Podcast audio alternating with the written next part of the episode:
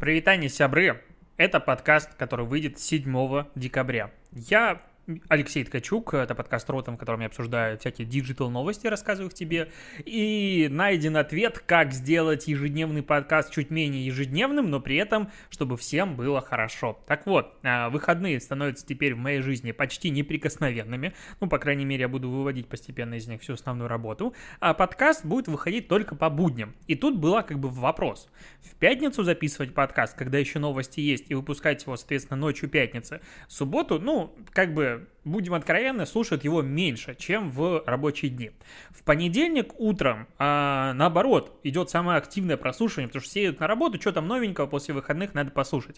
И вот как бы так сделать, чтобы всем было хорошо. И, соответственно, получается, что я записываю подкаст с понедельника по пятницу, просто пятничный подкаст выходит в следующий понедельник. Соответственно, вот как сейчас, я записываю подкаст, ну, там, в субботу, он выйдет у тебя в понедельник, я тебя поздравляю с началом рабочей недели, а ты меня можешь поздравить с чем? Правильно, с годом подкаста «Ротом». 7 а, декабря он, я вообще начал записывать этот подкаст. Короткий такой экскурс в историю. И начал его записывать в Телеграме в отдельном телеграм-канале. Он изначально был первый в мире сторис подкаст, так я его называл. То есть он жил каждый выпуск исключительно 24 часа. Дальше этот выпуск из канала удалялся и публиковался новый. Ну, то есть ровно в 22-22 ходил каждый новый выпуск. Это был достаточно прикольный эксперимент. Я пытался таким образом повысить как бы ценность подкаста, чтобы у слушателей было больше интереса в том, чтобы этот подкаст, ну, как бы успеть послушать за 24 часа, потому что вот это вот как со сторис, что я должен увидеть, иначе это пропадет. Также и пробовал проверить гипотезу в самом Телеграме. А, к сожалению, не, непонятно, насколько это эффективно сработало или нет, потому что в телеграм-канале как бы статистики по прослушиваниям нет. А там в январе, за там через месяц я купил себе вот этот микрофон, в который я уже говорю, он немножечко облез, и я начал писать его на все платформы, в том числе и выкладывать на Apple подкасты и все остальное. Вот, так что подкасту фактически исполнился год, если вытянуть там пару дней ужасных событий в августе и чуть-чуть я поболел примерно там полторы недели подкаст выходил нерегулярно, то подкаст выходил каждый день в течение года. А за это время вот на всяких платформах типа Apple подкаста, в Google и всего остального его прослушали 550 тысяч раз. В YouTube его послушало примерно 200, ну, под 300 тысяч человек. Сколько его послушало в Телеграме, ну, я не знаю.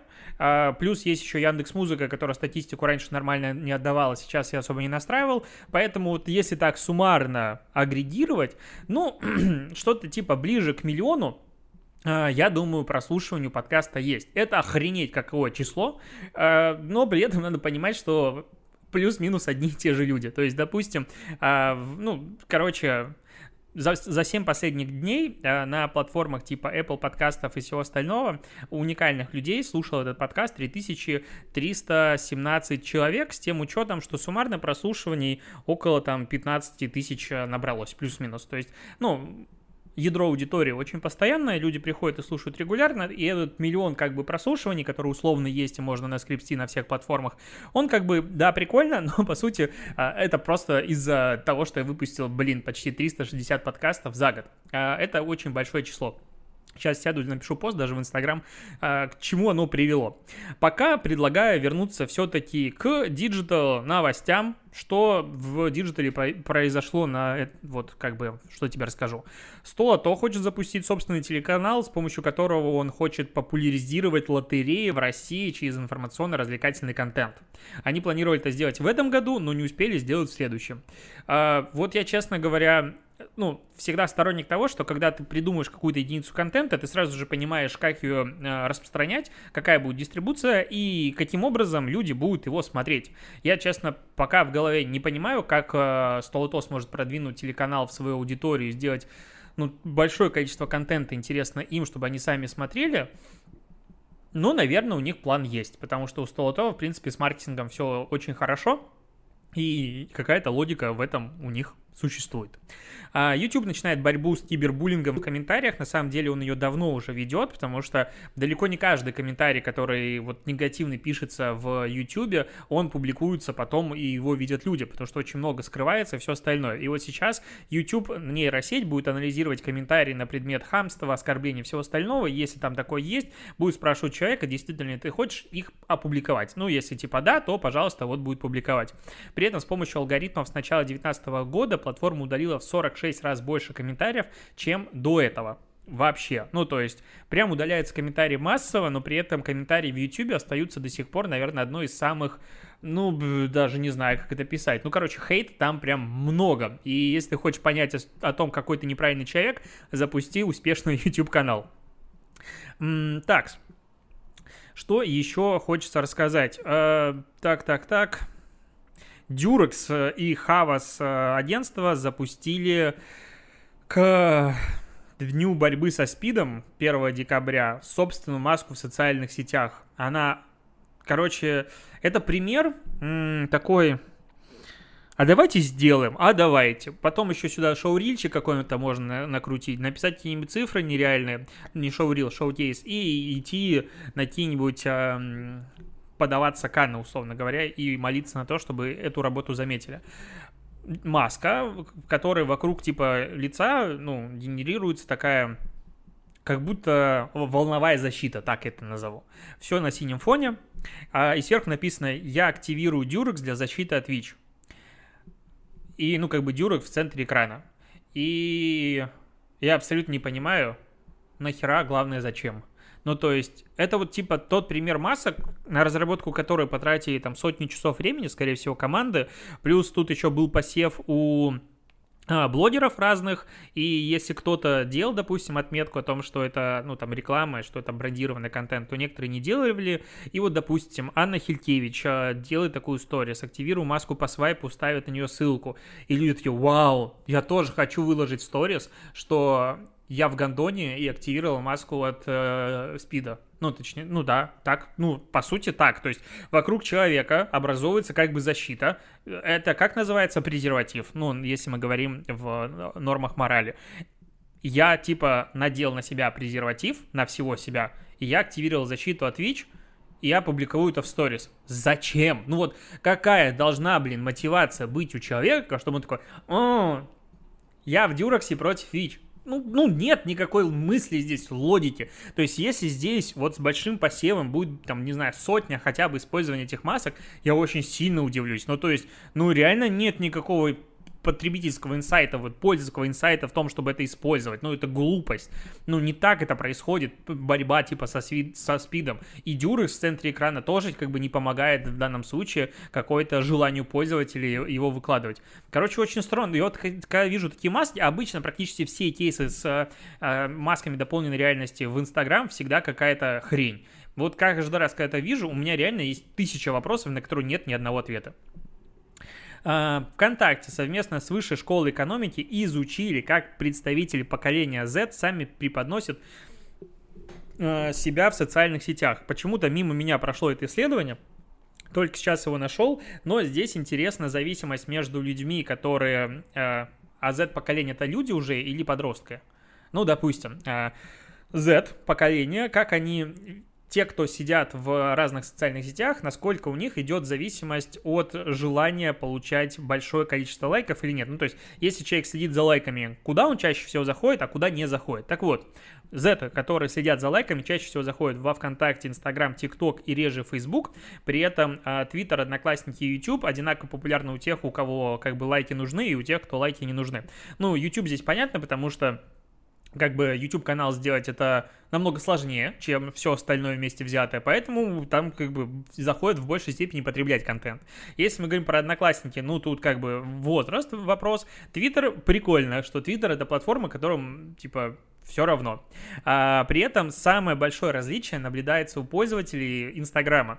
То есть э, те, кто следит за лайками на своих публикациях, они пользуются соцсетью намного чаще, чем те, кто не следит за количеством лайков, которые э, набирают их посты, 57% против 40%. То есть прям Инстаграм это, ну, пьедестал, на который можно забираться, если ты э, любишь заниматься анализом того, сколько у тебя вот как раз-таки э, лайков набирается, либо нет. Четверть пользователей готовы удалить публикацию непопулярную. А, вот, как бы грустненько. типа, пост собрал мало лайков, ну, я, окей, удалю его. Ну, это как бы... А, и кроме того, что чем больше люди следят за лайками, тем, как правило, больше у них друзей и подписчиков в социальных сетях. Такая вот интересное исследование от высшей школы экономики при поддержке ВКонтакте. Так, Педигри сняли рекламную кампанию прикольную. Мне, не, на мой взгляд, как будто немножко не докрутилось, но окей, она прикольная тем, что там есть несколько роликов. В начале ролика какая-нибудь мама не справляется со своим ребенком, там он весь в детском питании, она вся в детском питании, все остальное. И она говорит, блин, вот как ты справляешься? Она говорит, да, пускай он есть что угодно даже с пола. Такой, ну, в смысле? А смысл в том, что, типа, мать ребенка общается с матерью, но не ребенка, а собаки. Ну, потому что все, у кого есть собака, ну, считают себя их матерями и отцами. Ну, по крайней мере, вот у меня это так. А, и слоган этой рекламной кампании, типа, научись сначала на собаке ну, как бы, вот что ты, ты готовишься к отцовству, материнству, научись сначала как бы на собаке, и потом все у тебя будет хорошо. И там есть несколько э, разных креативов по поводу того, что, допустим, там после кормления можно помыть своего ребенка при помощи шланга, или что ребенку не обязательно гулять на детской площадке, он может поиграть и в детских кустах, и как бы люди, которые это говорят, они говорят про своих собак, а не про малышей, и там немножечко как бы всех это шокирует. Это сделал креатив BBDO, ну прикольно, мне как бы не нравится педигри вот с точки зрения кормов, то есть прям, ну, нет, но с точки зрения их маркетинга, который они как бы делают и продвигают вот dog-friendly кафе, какие-то подкасты, я их недавно рекламировал, все остальное, прям респект. То есть вот как-то у меня такое внутреннее разделение, то есть я сам их точно продукцию покупать не хочу, а вот э, то, что они делают в плане маркетинга, круто. Если бы они направили эти деньги на разработку более качественных продуктов, возможно, было бы еще лучше. Facebook и Instagram будут удалять э, фейки о вакцинах против коронавируса. Понятное дело, что сейчас начинается везде массовая вакцинация, и с учетом того, что есть очень много э, антипрививочников в этом мире, ну, к сожалению, пока еще есть, как бы они еще не вымерли, начнется, понятное дело, огромная волна, да тут вообще, в принципе, коронавирус это мекка для развития фейков, и Facebook и Instagram будут активизировать это направление, уже особо не разговаривать и там не испытывать никаких, как сказать, терзаний сердечных по поводу того, что надо удалять этот пост или не надо, просто будет тупо удалять и как бы все, ну и окей. Так, что у нас еще есть? А, есть новость, Дептранс Москвы сообщил о том, как изменилась доля агрегаторов такси, э, легковых такси в Москве через мобильное приложение с июня по ноябрь 2020 года. А Яндекс Такси наращивает свою долю, у них было 67,7%, стало 78%, 70,8%. Сити Мобил, наоборот, потерял, было 23,1%, стало 20,2%. А Дед чуть-чуть вырос с 5,8% до 6%. Все остальные на уровне там меньше а, Короче, все оставшиеся агрегаторы такси занимают долю меньше 3%. А, ну, точнее, ровно 3% это везет, индрайвер и все остальные вместе взятые. А, ну, явно абсолютно видна монополия Яндекс Такси. Э, и по классике мне это не нравится. Все, что где видно слишком большое преобладание одного сервиса над другими, монополизм, мне это, опять же, не нравится. Просто по причине того, что окей, Яндекс молодцы, сейчас развивает свой сервис и все остальное, а завтра они, если перестанут это делать, то у нас э, перестанет развиваться вся отрасль. Соответственно, если э, будет еще несколько игроков, которые откусят долю, и они между собой ее поделят и все остальное, мне как потребителю, как пользователю будет, конечно же, веселее. Кроме того, будет продолжаться война брендов с точки зрения маркетинга, и бюджеты у них будут более более, возможно, равномерные выделяться на рекламу. И, ну, опять же, мне как маркетологу и потребителю будет от этого как-то веселее и спокойнее. А, Малый бизнес продолжает пытаться выжить в рамках всех ограничений, которые власть накладывает на нас всех а, вместе с тобой на Новый год и вообще. И сейчас э, с 30 декабря по 3 января в Питере вообще запретили э, работу кафе не на вынос, то есть только на вынос можно будет продавать и ресторанов, и баров, все остальное. В остальное время там тоже есть большое ограничение, до, по-моему, 4 или 5 вечера можно будет работать. Это как бы И это опять один из самых сложных, наверное, вопросов, которые сейчас стоят перед всеми. То есть есть типа плохая власть, которая, что бы она сейчас не сделала, она делает это, скорее всего, плохо. Потому что всегда есть две точки зрения. Точка зрения бизнеса. Если вы нам не дадите работать, мы закроемся. И как бы будет жопа. Точка бизнес, э, с точки зрения обычных людей. Власть ничего не делает, коронавирус, э, количество случаев растет, типа все везде плохо. А, и, соответственно, если ты что-то делаешь, а делать это значит ограничения вводить, значит, ну, как бы э, бизнесу придется страдать. Если ты ничего не делаешь, как бы а, страдают все остальные. И тут вопрос в том, насколько эти ограничения в принципе, ну, скажем, они для успокоения людей все же или для предотвращения развития пандемии в еще большем размере. То есть, если сейчас запретить, вот, допустим, кафе, а, там ходить в кафе, уменьшится количество случаев, в которых будут люди заражаться, или нет. Либо эти люди и так ездят все на работу в общественном транспорте, они все ходят по магазинам и торговые центры, пока что-то никто закрывать к Новому году не хочет. А, и вот как бы почему тогда кафе становится вот самым опасным местом, которое есть с точки зрения заражения? Или их просто не жалко, и типа вот власть делает какой-то шаг формата, вот видите, мы вводим новые ограничения, мы боремся с коронавирусом. И люди такие, ну а ну, борются, значит окей. То есть это в большей степени все же обосновано необходимостью или желанием успокоить масса. Вот у меня есть ощущение, когда, опять же, я вижу, что вот кого-то закрывают, а кого-то нет, что успокаивают масса. То есть, ну, я могу прийти в барбершоп и подстричься, не мешало бы мне это сделать. Могу, но в кафе на новогодний праздник я не могу, типа там будут все бухать. Ну окей, так люди и так будут встречаться, пить по домам. То есть у нас не вводятся никакие полные карантины, ничего. То есть это очень такой какой-то, ну реально кажется надуманным шагом. То есть мне кажется, если бы было обоснование этой позиции, то есть вот почему мы это вводим, вот какие-то, допустим, научные какие-то показания, вот мы проконсультировались с вирусологами и все остальное, это было бы проще принять. А так это такое ощущение, что реально, типа галочка, что мы боремся. Вот надо сделать 5 пунктов по борьбе с короной. Хорошо, мы их сделали. Ну, потому что понять э, кафе, бары, рестораны, вообще хорику очень можно хорошо. У них прям жопа. И сказать, что доставки будет пользоваться огромным спросом в Новый год, когда все готовят столы. Ну, не все, но в любом случае случае. Ну, тоже как бы, ну, возможно, не будут какие-то делать э, новогодние там э, сеты и все остальное. Но глобально это вообще не сравнится с корпоративами, с какими-то вечерними мероприятиями, со всем остальным. То есть теряется очень жирная неделя, которая, возможно, прокормили бы отрасль в это нелегкое время печально. Ну, то есть, прям вообще не хотелось бы быть в этом году владельцем э, какого-нибудь ресторана. Это факт. Частные видеозвонки частые, точнее, видеозвонки на удаленке спровоцировали рост спроса на пластические операции в Великобритании. И там не называют цифр, но говорят, что за аналогичный период по сравнению с прошлым годом на некоторые операции вырос спрос в 5 раз. Прям вообще все растет, типа люди хотят быть красивыми в зуме, на камеру 1,3 мегапикселя, которая есть в каждом MacBook, или при других как бы ноутбуках, я не понимаю, почему такие ублюдские веб-камеры там стоят, неужели нельзя поставить, ну, типа, нормально, почему камеры не меняются столько лет. Но э, это ладно, просто интересно, что наибольший рост на вот разные типы, на какие типы операции он а, а, наблюдается, на этот увеличение груди, подтяжка живота, э, липосакция. Я вот что-то не понимаю. Ну, то есть, как рост спроса на пластические операции, вызванный желанием быть более красивым в веб-камере, связан с желанием увеличить грудь, сделать липосакцию или живот убрать.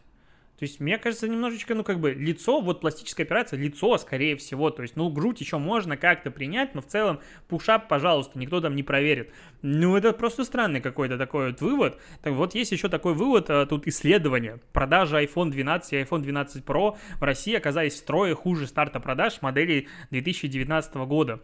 Типа, на старте всего было продано около 48 тысяч устройств. Это три раза меньше, чем iPhone 11 и 11 Pro э, в прошлом году и типа до этого десятки.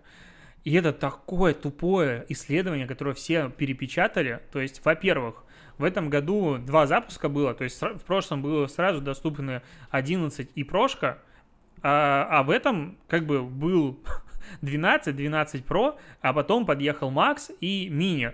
Как бы во-первых, два запуска, во-вторых, телефонов в продаже тупо нет, ну, то есть найти сложно, э, и в свободном доступе их как бы не особо. А предзаказы просто разметалось все и сразу. И говорить о том, а там уже, типа, эти аналитики, как он, Муртазян, или как его, не помню, как его зовут, он там каждый год Apple хоронит, говорит, вот, это начало конца Apple, все, типа, продажи падают, ну, там еще взят период две недели, то есть за, только запуск продаж первой волны. Вторая волна, допустим, вот я ждал Макс, и много людей ждали Мини, и когда я приходил в магазин, там этого ничего не было, то есть этого нет. А, во-вторых, сравнивать устройства, которые как бы нет в доступе, и прошлый год, когда их было определенно намного больше, то есть Apple не разносила бы а, старт продаж на два запуска, если бы у них было достаточно устройств. Но это тоже какая-то такая странная вещь. То есть такое ощущение, что сколько айфонов приехало в страну, столько их и продали. Они относительно количества спроса на эти устройства. Но при этом это как бы новость везде перепечатывается. И ты такой читаешь, думаешь, ну, наверное, я дебил, что-то не понимаю, а все что-то понимают. С другой стороны, мне кажется, просто народ гонится за трафиком и говорят, а продажи айфона упали, и все такие, о, надо прочитать. Вот это такая какая-то мысль. А, есть одна такая, ну, как классная новость, или, с другой стороны, грустная новость. Короче, она заключается в том, что Warner Bros. в 2021 году выпускает все свои премьеры, одновременно в кинотеатрах и в стриминговых сервисах, а именно в HBO Max. И там как бы, ну, выйдут все их премьеры. Дюна, Отряд самоубийств, э, куча других, ну, там, короче, какой список, даже интересно почитать. Ну-ка, общий список. Так, Матрица четвертая, о, да, Годзилла выйдет новая, что-то еще, а, Чудо-женщина следующая серия, и все это выходит одновременно в кинотеатрах и в цифре. И это, конечно, огромный, ну, логика изменения вообще того, как когда-то распространялись фильмы, потому что всегда это было цифровое окно. Раньше оно было еще больше, там, сначала в кинотеатрах прошло, и там, мне казалось, через год где-то появляется на кассетах, и типа ты пока дождешься, умереть можно. Потом в цифре начало все сужаться и сужаться цифровое окно, сейчас оно составляет в среднем 90 дней. То есть вышел фильм в кинотеатрах, через 90 дней его можно смотреть в какой-нибудь Apple TV. А тут теперь все киностудии, которые имеют у себя а, стриминговые сервисы, они в красоте, типа Disney+, HBO Max и все остальное, а, и они могут просто сразу туда стримить фильмы, да, продавать их задорого, то есть а, там крупные примеры стоят по 50-60 долларов за просмотр, что немало. Охренеть, как немало. и ты смотришь его дома у себя на телевизоре. А с другой стороны, как бы в кинотеатры ну, не знаю, наверное, на Дюну и Матрицу четвертую я бы сходил в кинотеатр. Очень бы хотел сходить в кинотеатр. С другой стороны, если такое будет продолжаться, ну, непонятно, как туда идти. А, этом Warner Bros. говорит о том, что это будет только типа один год, потом они вернут все к прежнему, а, как сказать, положению дел. Но вот мне что-то кажется, что нет ничего более постоянного, чем временное. И если сейчас все привыкнут и а, ребята из Warner поймут, насколько, в принципе, люди, допустим, готовы или не готовы покупать фильмы онлайн, и если они увидят, что тут 100% денег идет сразу им, а в прокате там им идет в районе, по-моему, 30%, что-то такое, ну, короче, возможно, будет намного выгоднее продавать фильмы онлайн напрямую пользователям, а сходить в кинотеатр это будет что-то такое особенное. Ну, в любом случае, кинотеатрам тоже очень сильно не повезло, конечно же, в этом году. Так, и последняя новость, она немножечко устарела, но про нее особо не видел нигде, чтобы говорили. Индия заблокировала приложение AliExpress. вслед за всеми индийскими, э, вслед за всеми китайскими приложениями Индия забанила еще и AliExpress, потому что, а чё бы нет. А, практици... практи протекционизм э, рынка просто во всей красе. Но как-то об этом я не вижу каких-то стенаний и печали, и, возможно, с точки зрения развития локальных игроков, это очень правильное решение, потому что то, как AliExpress интегрируется вообще во все э, отечественные сервисы и очень сильно дружит с Mail.ru, ну, локальным игрокам, конечно, от этого легче не становится. Ну, на этом все. Спасибо, что дослушаешь подкаст. Услышимся с тобой завтра. Принимаю поздравления с годовщиной подкаста в отзывах на Apple подкастах или в комментариях на YouTube. Спасибо, пока.